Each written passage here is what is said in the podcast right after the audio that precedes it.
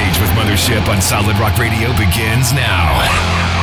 Hear the best in new music, artist interviews, stories from the road, and more. You are now backstage, and here's your host, Mothership. Hey, Jason. Hey, Cindy, how's it going? Great. Tell me about Death Therapy. What is Death Therapy? Death Therapy is a very scary band name for a not so scary group of people.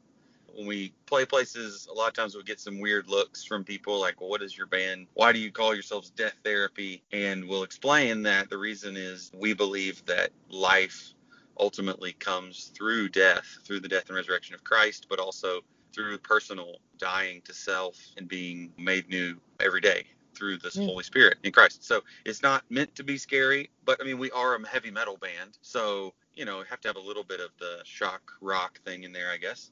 So your your style is very different than a lot of metal, and I believe you call it industrial groove metal. Yeah, that's just for lack of a better term. I don't know what exactly what to call it, but I know that I want it to be groovy, and I know that it's got electronic, industrial kind of you know elements in it. So that's the best name we could come up with. But Death Therapy is a little bit of everything. Is sort of a blessing and a curse because in 2020 people are inundated with so much content and music and social media and everything else that if you don't give them sort of exactly what they're looking for, a lot of times they'll just tune it out. So that's the curse because Death Therapy is usually not what people are looking for exactly. But if people dig in a little bit more, a lot of times they find if this is the blessing, they find that we kind of have a, a wide variety of things going on. And you listen to 25 Death Therapy songs, you're going to get 25 sort of, you know, nuanced little different twists on music. That's one thing I've noticed about you. You have a lot going on up there in your head.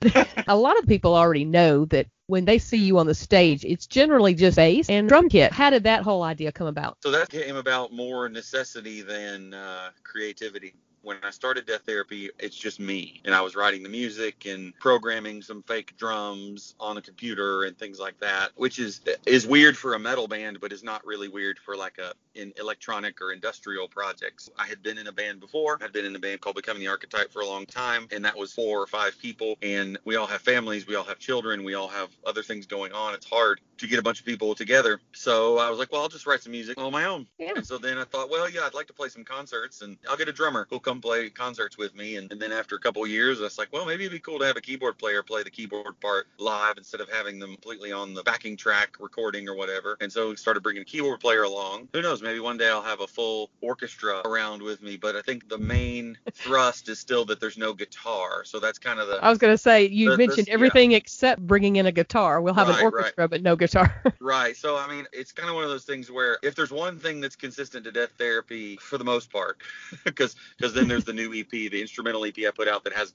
some guest guitar solos on it, but right. the Death Therapy sound is a you know it's a distorted bass guitar, a fuzz, a big fuzzy bass thing. So it's I could bring in guitar players. I think it would change the dynamic, but bringing in keyboard players or circus performers or who knows what, none of that really goes against the heart of what I'm shooting for with Death Therapy, which is whatever pops into my head at the time. That's great. I love it though. The bass, you get two sounds coming through it. Is that correct? what I Uh, remember? Yeah. So traditionally, a lot of times when we played concerts, I was splitting my signal and sending one side to a guitar amp and one side to a bass amp, and sort of making two sounds. I've kind of changed that up recently and started just using a, like one big bass sound, but it's still it's still using an effect pedal that um, raises the sound a little bit. It, gives it a little bit of an octave uh, effect, so it feels a little bit more like there's a guitar there, but it's still just a big fuzzy bass. But yeah, not to get too into the weeds with the technical stuff. But Right. point is, when we play live, there's no guitar Milli Vanilli style. The younger listeners probably have no idea what that means. Piped but- in.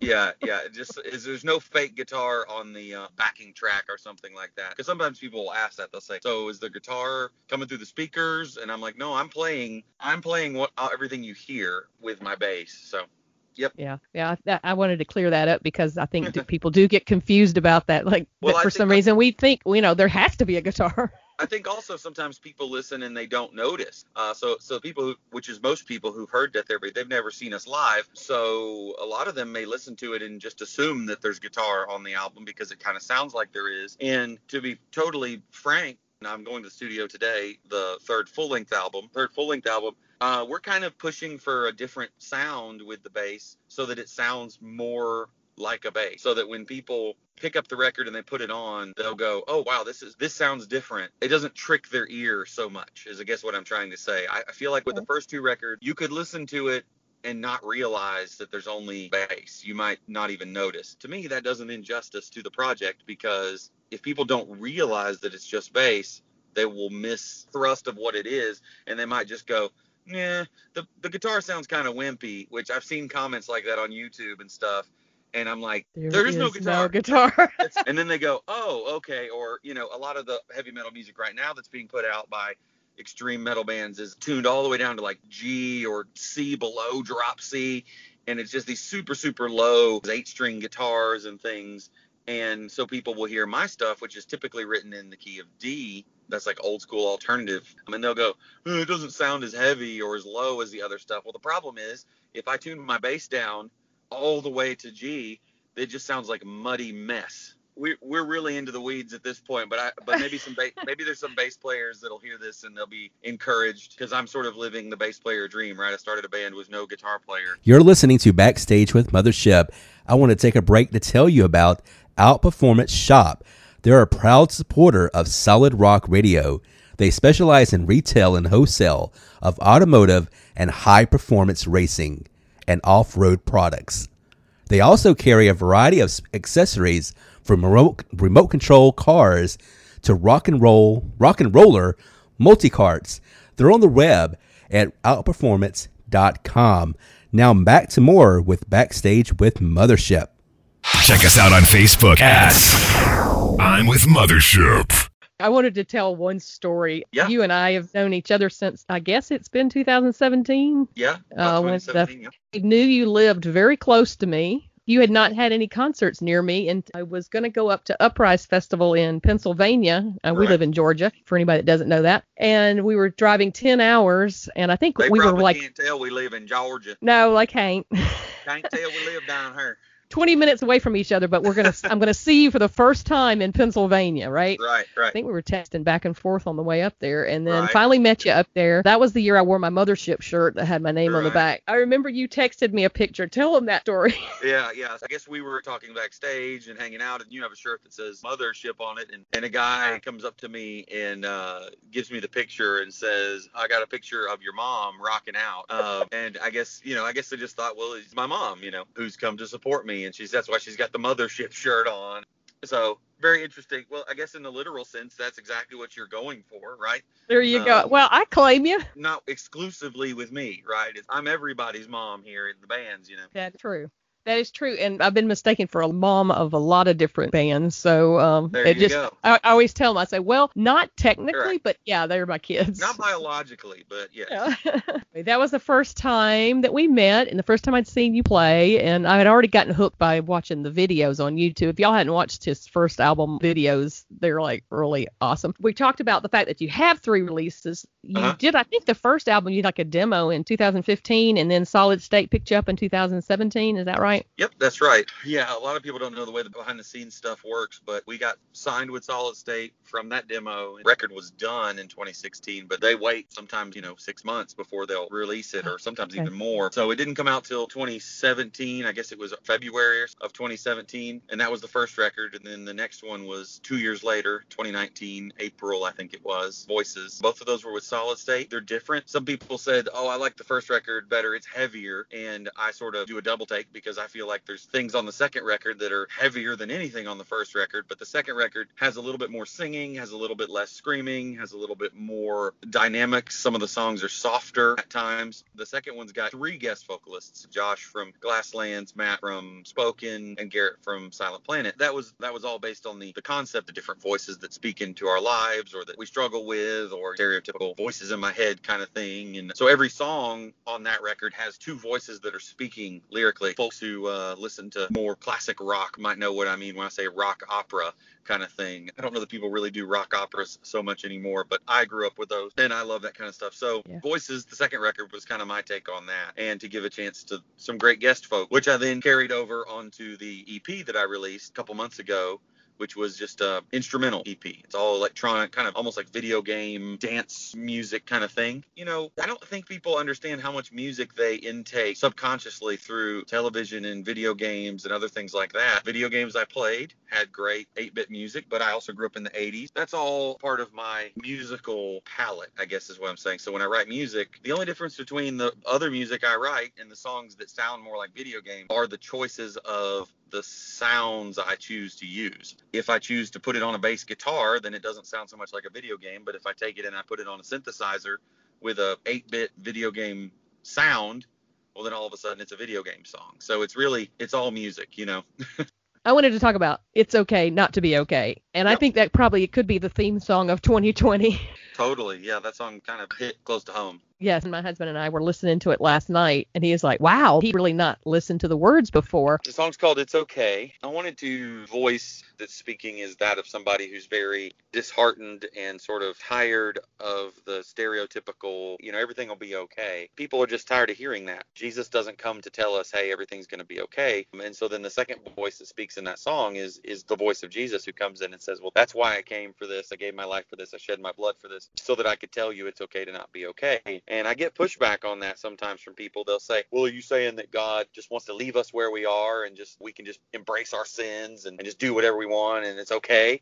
And I say, no, that's not what I'm saying. What I'm saying is from the perspective of Jesus, he stretches out his arms to those who recognize they're not okay. Like he says that in his own words. You know, he didn't come for those who are well, but for those who are sick. He didn't come. You know what I mean? That's the theme behind that song. And really, that's kind of the theme behind Death Therapy as a band. It's a band that kind of circles around one general theme, which is the theme of I'm broken, I need a savior. I would like to mention because I don't think a lot of people know your educational background. Um, I graduated preschool in 1987, and uh, no, uh, yeah, perfect attendance.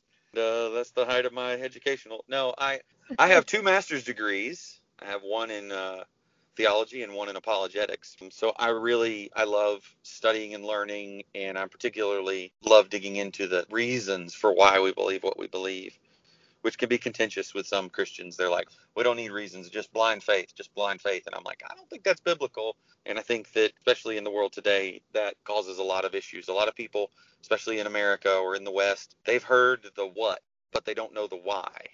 And so I think it's a responsibility of believers to, as First Peter says, I think it's First Peter 3:15, be ready to give an answer for the hope or the faith that lies within you. We are called to know what we believe, theology, and the reasons why we believe it, apologetic. My talents are in music, theology, and apologetics, so I'm doomed to be poor for the rest of my life. Um, but uh, but at least at least uh, at least it's fun. So, Jason, tell me what is coming up for Death Therapy. This pandemic has made that a little up in the air, but I'm just trying to write as much music as I can and record music. So I've got some some singles that I've recorded that are hopefully going to start coming out soon, uh, even before I have the new album finished. I was working on an EP. So for those who are a little nervous after I released an instrumental EP, I am working on new music that has vocals. I'm really excited about it. Got so excited that I turned it from being an EP into a full-length album Yay. and I'm hoping I'm hoping that'll be done before the end of this year and then come out early next year. So that'll actually stay on sort of the the same two year cycle that I've been with the other records. I have a new project also for the extra heavy stuff if people really want that from me, just all screaming all the time. Uh, and that project's called The Reversalist. So like reverse, Oh. but The Reversalist. And I've put out a couple songs for that that they can find on Spotify or iTunes or wherever. And it's just I'm just trying to write as much music as I can. I might even sit down and record some uh, record some hymns or something at some point. Who knows? I you know I'll have to call you up because I know you and your husband are the experts on that. Here's the question that I always ask when you're Okay. touring What's your favorite snack? Favorite snack on tour for me? Probably chicken wings. It's more like a meal. Yeah, well, it can be a snack too. Just depends on I how mean, many you eat. well, you're right about that. Uh, I can sit down and eat a whole pizza, and that's a snack or a meal. it's true. But um, but yeah, no, that's probably it for me. Chicken wings. Now my drummer loves sushi. He wants to go find sushi wherever we go, and I'm always kind of like, dude, I don't know if I want to go some like strange place in a city I don't know and have sushi. That seems a little scary. yeah, that's but a little. Yeah, that is a little iffy. he's a rock star. He lives on the edge, you know. Well, okay. All right. Well, what do you eat in the car? Peanut M and M's. Peanut M&Ms. M&Ms. Yep. Be uh, ready to get a bunch of peanut M&Ms. Just saying. Awesome. I, I'll never turn. I'll never turn that down. Well, Jason, it's good to talk with you. Hey, when you get those new shirts in, let me know so we can meet up and I'll get mine. Yeah, sounds great. Thanks so much for taking time out, and we'll talk to you when the new EP comes out, or the new album comes out, or the new song comes out. You just let me know, and we'll, uh, Yep. we'll talk about it. All righty. Sounds All good. right. Thank you so much. All right. Next week, Rusty Ship of Rusty Shipp will be my guest on Backstage with Mothership. And don't forget to be kind to one another this week.